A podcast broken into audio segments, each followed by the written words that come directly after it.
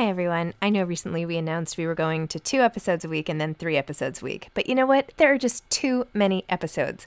So we are going to back to five episodes a week. Still a reduction from seven, but there were just too many interviews scheduled, and I didn't want to make all the authors wait for too long. So I hope you can keep up with me. Listen to one a week as you're on your way to work, or on your way home, or putting your kids to bed, or whatever it is you're doing. Moms don't have time to read books now, five times a week. I'm Sandra, and I'm just the professional your small business was looking for. But you didn't hire me because you didn't use LinkedIn jobs. LinkedIn has professionals you can't find anywhere else, including those who aren't actively looking for a new job but might be open to the perfect role, like me. In a given month, over 70% of LinkedIn users don't visit other leading job sites. So if you're not looking on LinkedIn, you'll miss out on great candidates like Sandra. Start hiring professionals like a professional. Post your free job on linkedin.com/people today. Mom deserves better than a drugstore card. This Mother's Day, surprise her with a truly special personalized card from Moonpig. Add your favorite photos, a heartfelt message, and we'll even mail it for you the same day, all for just $5. From mom to grandma, we have something to celebrate every mom in your life. Every mom deserves a Moonpig card. Get 50% off your first card at moonpig.com. Moonpig.com. Hey, I'm Ryan Reynolds. Recently, I asked Mint Mobile's legal team if big wireless companies are allowed to raise prices due to inflation. They said yes. And then when I asked if raising prices technically violates those onerous two year contracts, they said, What the f are you talking about, you insane Hollywood ass? F- So to recap, we're cutting the price of Mint Unlimited from $30 a month to just $15 a month. Give it a try at mintmobile.com slash switch. $45 upfront for three months plus taxes and fees. Promo rate for new customers for limited time. Unlimited more than 40 gigabytes per month. Slows. Full terms at mintmobile.com. Hi, I'm Zibby Owens, and you're listening to the award winning podcast, Moms Don't Have Time to Read Books. If you like this podcast, you will love my new anthology called Moms Don't Have Time to Have Kids. Check it out, and you'll hear from 49 authors about all sorts of things moms don't have time to do. All the authors have been on this podcast. Also, check out my TikTok at with Zibby and Tracy, my other podcast, Sex Talk with Zibby and Tracy. Check out Moms Don't Have Time to Write on Medium. And of course, my new publishing company called Zibby Books. And now back to our daily author interview site and a quick hello from some of my kids. Hi. Hi. Hello. Enjoy the show. I had the best time interviewing Nick Hornby. I have been a fan of his forever and ever, as probably many of you have as well. Nick is the author of seven other best selling novels, including High Fidelity, About a Boy, and A Long Way Down, as well as several works of nonfiction. Many of his books have been turned into successful films and TV series. He has been Oscar nominated twice for his screenplays of An Education and Brooklyn. His 10 part short form TV series, State of the Union, directed by Stephen Frears, has recently been broadcast by the Sundance Channel and the BBC and has won three Emmys. He currently lives in London. Welcome, Nick. Thank you so much for coming on Moms Don't Have Time to Read Books to discuss your latest book, Just Like You.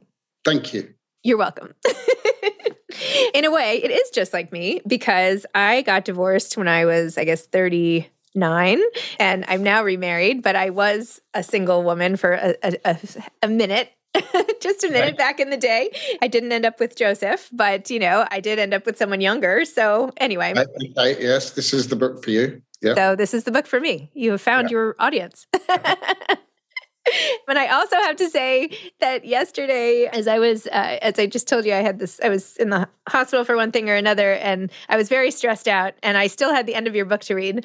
So I would pull it out of my bag, and after I was like, oh, you know, like so worried, I pulled it out. Next you know, I'm like in the waiting room hysterically laughing. And I'm like, this is Oh, so bad. and now, and then I was embarrassed looking around at the people who weren't laughing, and I was like, oh no, maybe I should just put it back in my bag. yeah, actually, you made me look bad. It's, it's like, well, what? Uh, but you made yourself look bad, certainly, but you made me look bad too. I think. Like yes. you're laughing away while, while your son's having a procedure. Yeah. but you, I mean, you are so funny. I love your sense of humor that's like dry, very dark, kind of funny. Oh my gosh. I just, I just eat it all up. It's hilarious. So, Oh, thank you. so you are so accomplished. So many of my favorite books about a boy. Oh my gosh, all this stuff. just like you, why did you write this book? Why this why at this time in your career? Why now? Give me the whole spiel. Well, it literally started with me watching someone in a shop, a guy and a, a girl, and the guy was older, and and the girl was of color, she, a, a young black woman, and and they had something going on. They had a little flirt, and all the way home, I thought, why can't those people get together? What are the obstacles? Because I knew they were not going to get together. But what are the obstacles? And and so I started to think about them, about age and race and class, and thinking of inventive ways in which they could be overcome should these people wish to do so. But it got parked there, you know, for two or three years. It, it, I could see that it might be fun to write, but I didn't really know what to do with it. And then when we had our Brexit referendum and it felt like one side of the country would never speak to the other again, I mean, you in America have experienced something similar. I thought, oh, well, maybe this is the time to write a book about difference and apartness. And I guess the idea I started with is that face to face confrontations, political confrontations, cannot you cannot resolve anything if you're just get in each other's faces and shout at each other and that there has to be a way around the back.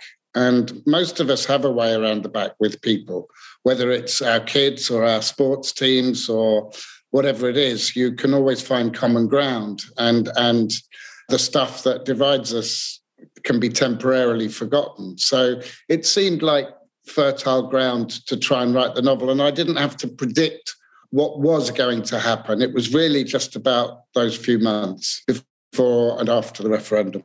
Interesting. Yeah. And of course, you introduce this with the sign in the store. And should the sign say one thing? And then I guess it's Mark, the store owner, is like, well, I'll just put up the other one then. They're like, what? You can't just like switch it.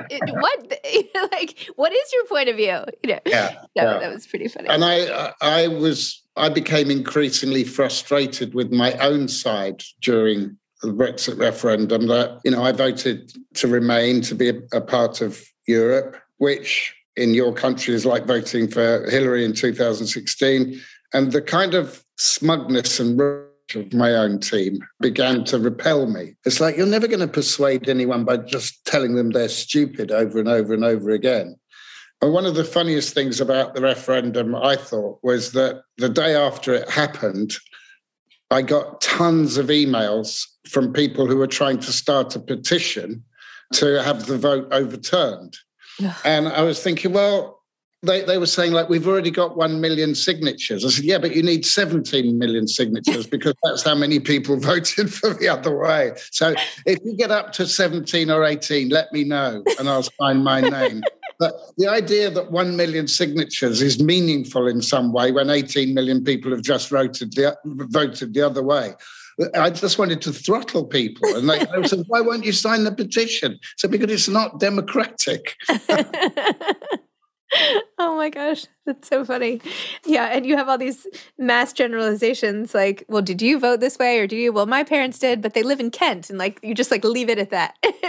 yeah, yeah, exactly. Yeah it does it did become some sort of a of a shorthand of of in a way right people trying to figure each other yes, out very quickly yeah, a, a, whole kind of mind you know we judge people on mindsets and geography all the time. Mm-hmm. it's true. Or you know where they went to school. My yeah. husband who is not from I'm from New York City and he grew up in Florida. And when he moved here you know with me everybody would ask him like where'd you go to school? And he's like why does everybody ask he's like I don't know. I went to like Venice High. Like nobody's ever asked me that before. And no, I'm like no it's how people figure good, you out. Yeah. Yeah. I mean we have I guess an equivalent in England which is our private school state school mm-hmm. system. And, yes. you know, there's this shocking fact that two schools in England have provided something like 50 prime ministers between them. Two schools.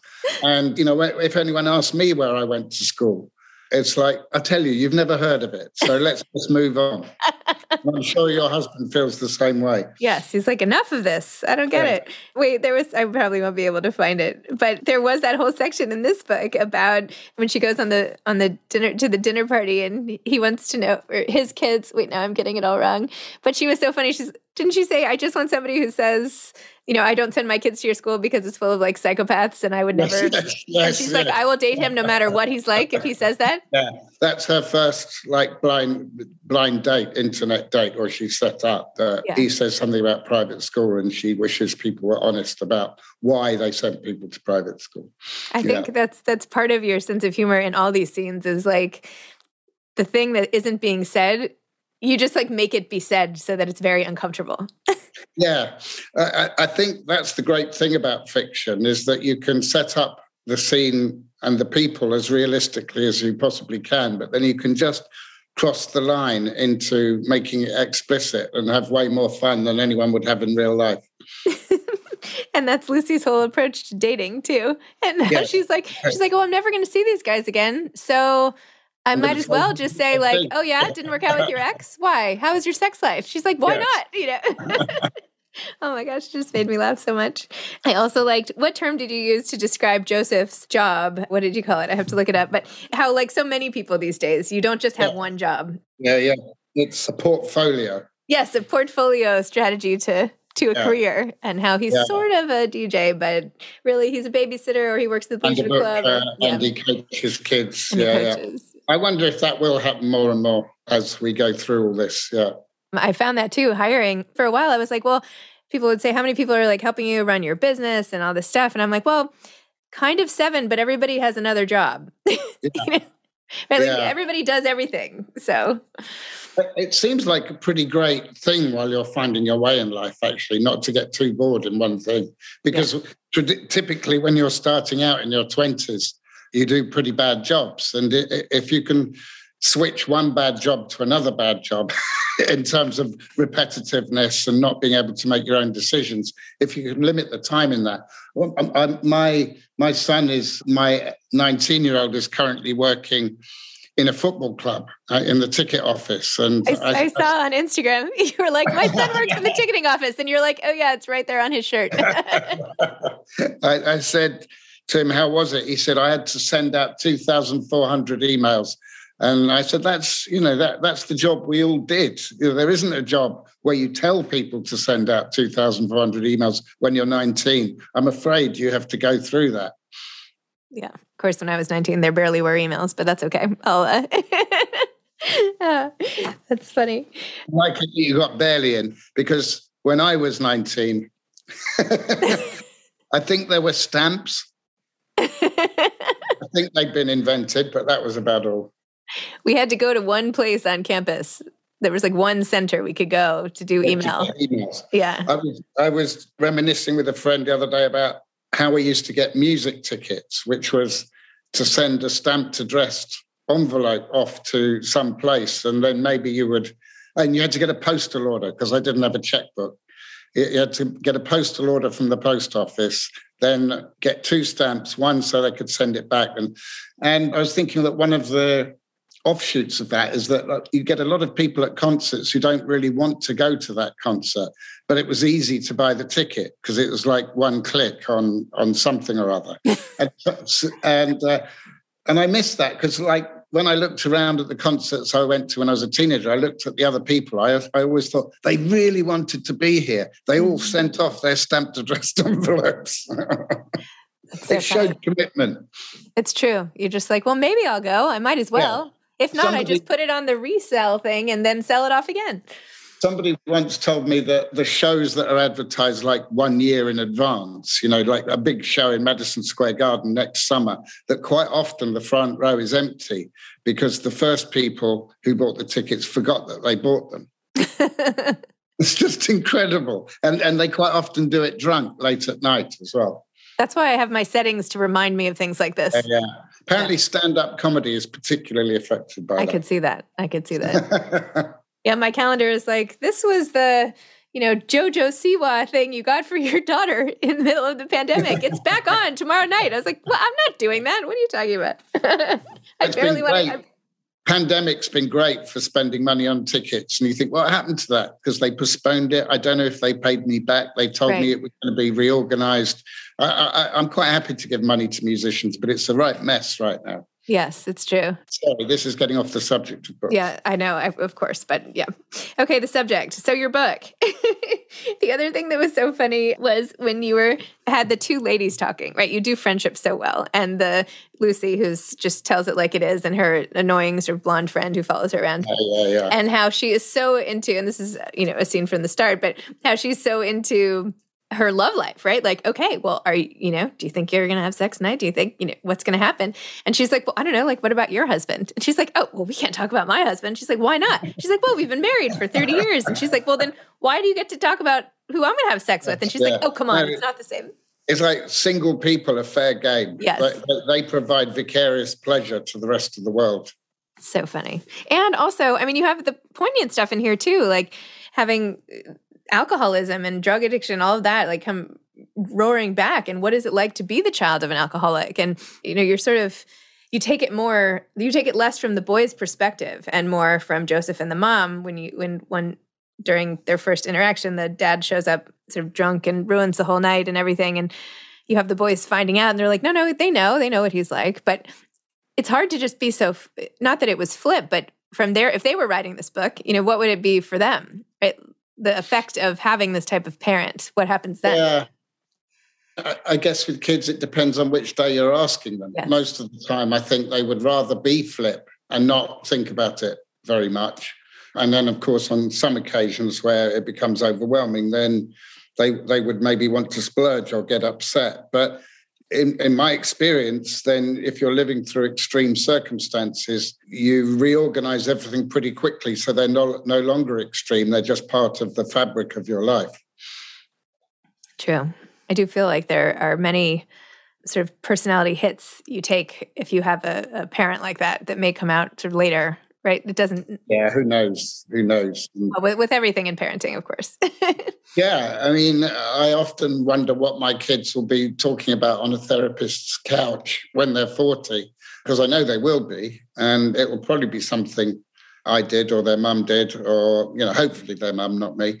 but um, I, I, I remember being very struck once by talking about my grandfather, who I never met, to a friend who also had a grandfather she'd never met, and thinking, wow, this is, if, if these guys knew that some 60 years later, two people would be standing outside a restaurant in North London talking about them when they didn't even know we existed. uh, it, it's the way that family runs through you and affects you in ways that no one could possibly predict is is kind of kind of great as well because you do stay alive i think even if you've never done anything you stay alive in people's minds speaking, of grandparents you had this really funny scene when Cassie is talking to Joseph and she's trying to, they both work at the butcher shop and she's trying to ask him about if he has ever dated. He's black and she's asking, has he ever been with somebody who's white?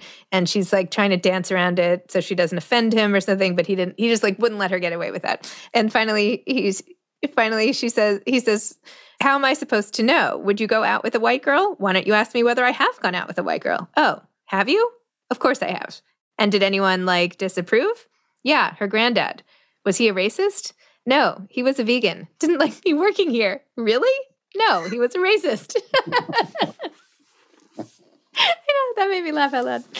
You know, because they just like calls it out, right? And the poor girl, you can just feel her mortification and everything. But yeah, it's the tiptoeing around that's so hard, you know, and, and, and we've all done it about gender and sexuality and race. And, you know, I think it's good that we're having to learn the language and and and find the ways in which we are not offensive because so frequently especially people of my age you know we've sort of blundered on for years and I, I think this is a great time of putting it all out on the table and people telling us we don't want you to call us this or we don't want you to call us that. And i find that incredibly helpful.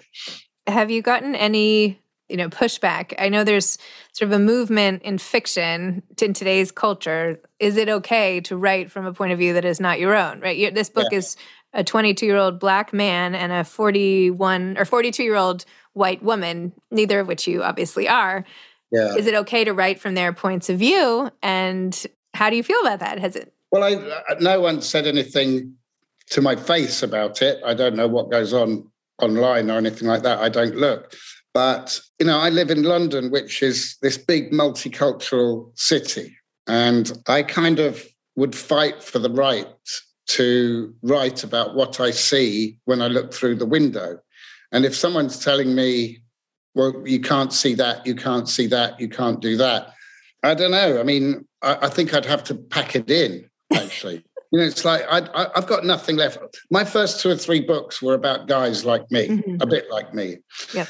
And as my career's gone on, I think I've got nothing left to say about guys like me. So I'm going to write about other people. And it's helped keep my career alive and fresh. But I, I, I think it's impossible to write movies or TV or fiction unless you're given the permission to imagine what it's like to be somebody else. I mean, it, you know, I can't take a position where, for a start, I can't write about half the human race, which is women. That seems to me an absurd position to end up in. I agree. Yes. But you do it quite well, I must say. well, I took advice. I mean, I've always taken advice, and I think that's the best thing you can do is is imagine as carefully as you can what it would be like to be this person, and then let somebody who is as close as you can find to being like that person reading the book and and and saying, well, I'm not sure it's like this, or I'm not sure it's like that. Although even that's a dangerous game because you're presuming that one or two or four women can speak on behalf of hundreds of millions of women. And uh, so you, you have to take that with a pinch of salt as well. It's true. Many of us have those stubborn pounds that seem impossible to lose, no matter how good we eat or how hard we work out. My solution is PlushCare. PlushCare is a leading telehealth provider with doctors who are there for you day and night to partner with you in your weight loss journey. They can prescribe FDA-approved weight loss medications like Wegovy and Zepbound for those who qualify. Plus, they accept most insurance plans. To get started, visit plushcare.com slash weight loss. That's plushcare.com slash weight loss. Hiring for your small business? If you're not looking for professionals on LinkedIn, you're looking in the wrong place. That's like looking for your car keys in a fish tank. LinkedIn helps you hire professionals you can't find anywhere else, even those who aren't actively searching for a new job but might be open to the perfect role. In a given month, over 70% of LinkedIn users don't even visit other leading job sites. So start looking in the right place. With LinkedIn, you can hire professionals like a professional. Post your free job on linkedin.com slash people today. Mom deserves better than a drugstore card. This Mother's Day, surprise her with a truly special personalized card from Moonpig. Add your favorite photos, a heartfelt message, and we'll even mail it for you the same day, all for just $5.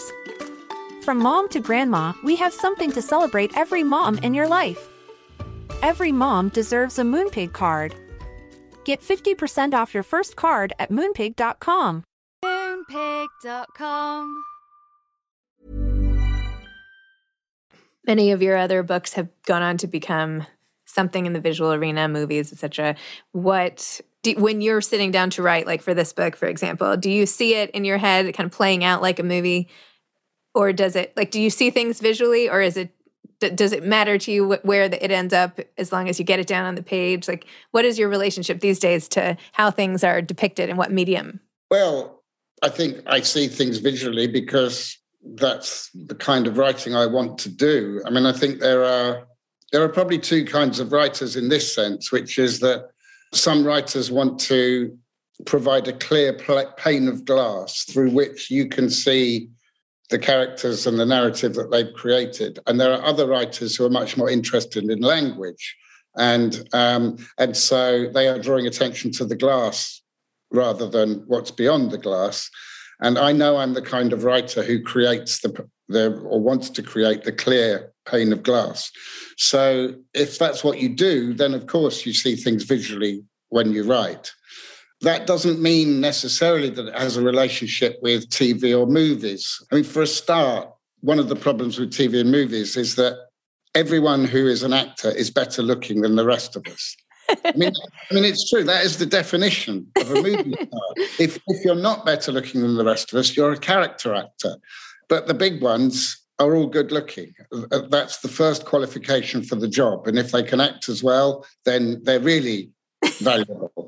So, you know, I'm writing these books which are about, you know, the people I sort of know and the people I've seen, and they don't look like Hugh Grant or John Cusack. So when the movies are made, I think, whoa, that guy, that guy wasn't who I was thinking of, but that's what has to happen. You know, that if you want the movie, you have to have the movie star.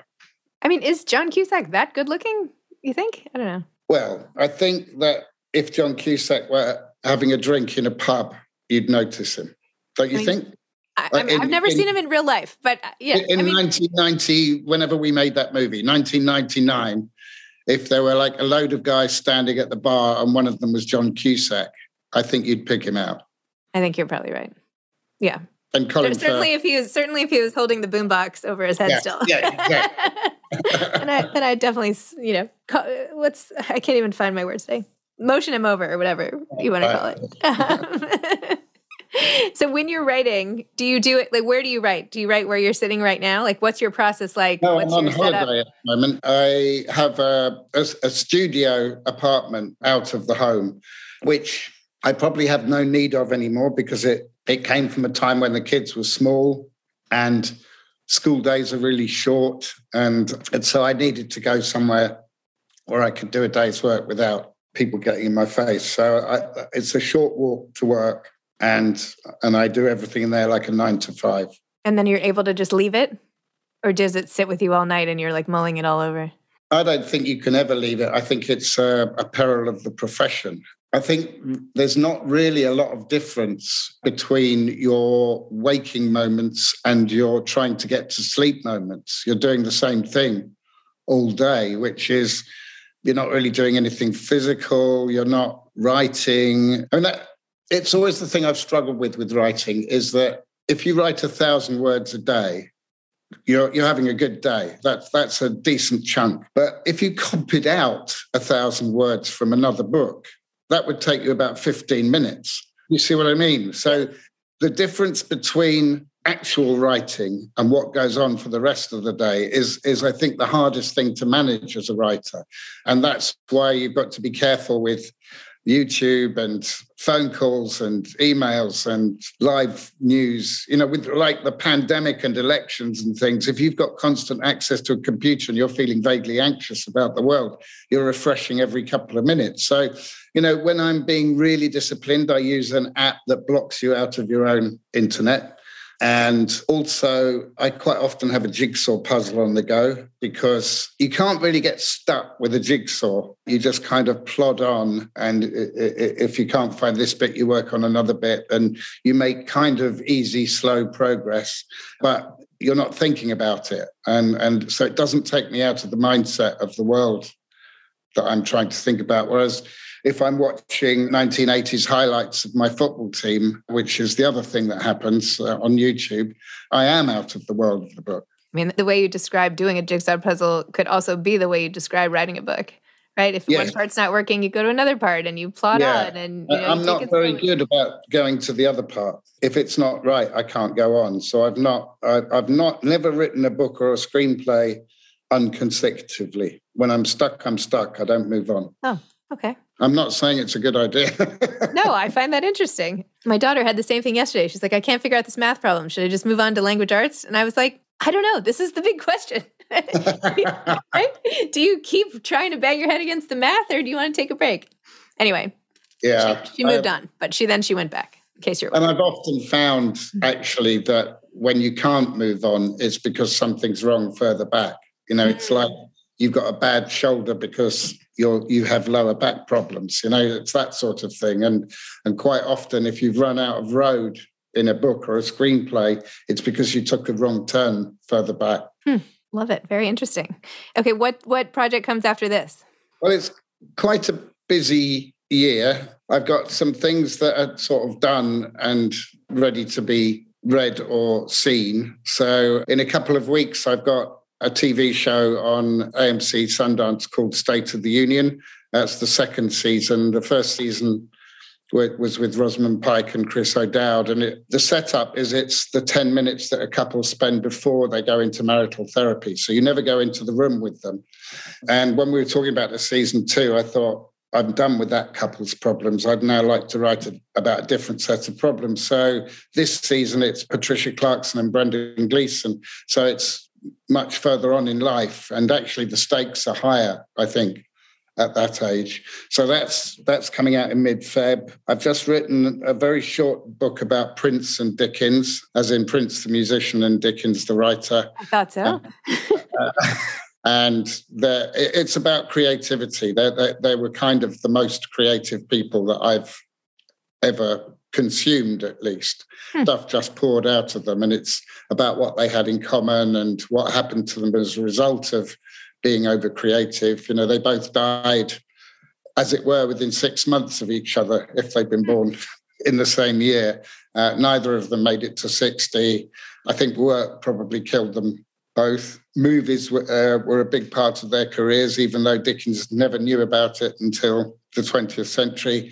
They both had terrible childhoods, etc., etc. So I'm kind of switching between these people to find out hmm. about the key to intense creativity. And at, right at the moment, I'm, I'm adapting two books that I love one for TV and one for movies. One's called Wild Game, by Adrienne Brodeur. Oh my gosh, I loved that game, and I love Adrienne Brodeur. She is amazing. I've worked with her on Aspen Words and everything. I love her. I loved that book so much. I, I, well, I, I think it would make a fantastic movie. I'm so excited you're doing that. That's awesome. Yeah, it is exciting, and and I have a I'm working with a really great director on it, and and then the other book I'm adapting for a TV series is um, Meg Mason's Sorrow and Bliss. I don't know if you. Oh yes, that. That was also amazing. I loved that. Yeah. Oh my gosh. I, am so lucky because they're like my two favorite books of the last 12 months or whatever. And I, I'm, I'm working on both of those.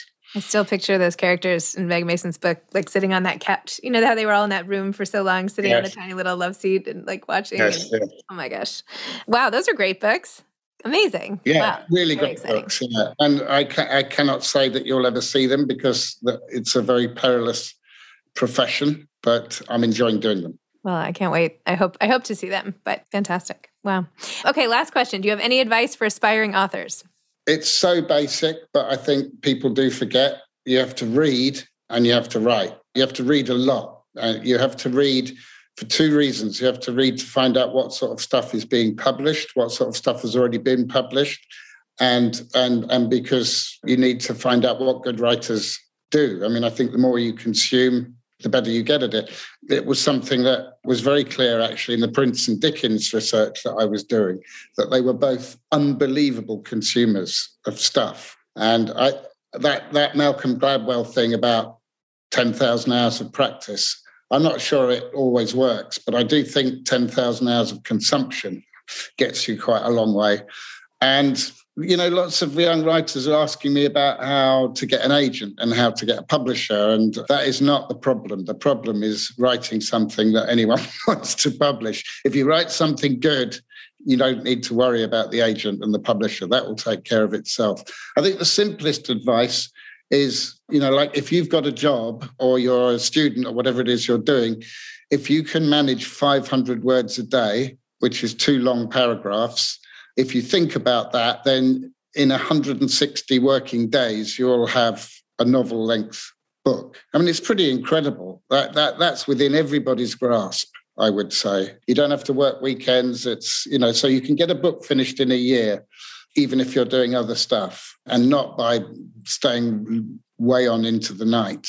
But I think the thing about writing every day and writing a decent piece every day is is really really important, and and not to leave things too long because you between paragraphs or between you can't leave something for a month and expect to pick it up straight away. I don't think you need to be in a groove. Love it, amazing.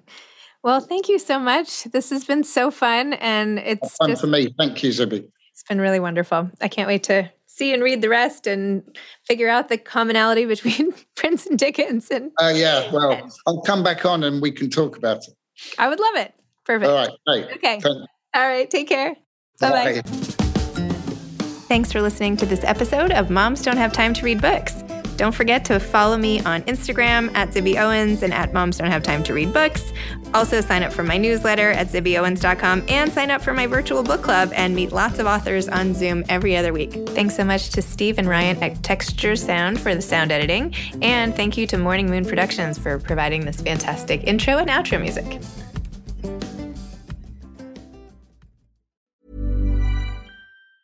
Hi, I'm Daniel, founder of Pretty Litter. Did you know cats tend to hide symptoms of sickness and pain? I learned this the hard way after losing my cat, Gingy. So I created Pretty Litter, a health monitoring litter that helps detect early signs of illness by changing colors, saving you money and potentially your cat's life. Pretty Litter is veterinarian developed, and it's the easiest way to keep tabs on your fur baby's health right at home. Go to prettylitter.com and use code ACAST for 20% off your first order and a free cat toy. Terms and conditions apply. See site for details.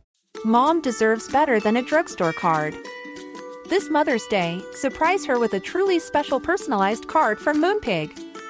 Add your favorite photos, a heartfelt message, and we'll even mail it for you the same day, all for just $5. From mom to grandma, we have something to celebrate every mom in your life. Every mom deserves a Moonpig card. Get 50% off your first card at moonpig.com. Moonpig.com. Even when we're on a budget, we still deserve nice things. Quince is a place to scoop up stunning high end goods for 50 to 80% less than similar brands. They have buttery soft cashmere sweaters starting at $50, luxurious Italian leather bags, and so much more. Plus, Quince only works with factories that use safe, ethical, and responsible manufacturing. Get the high-end goods you'll love without the high price tag with Quince. Go to quince.com/style for free shipping and 365-day returns.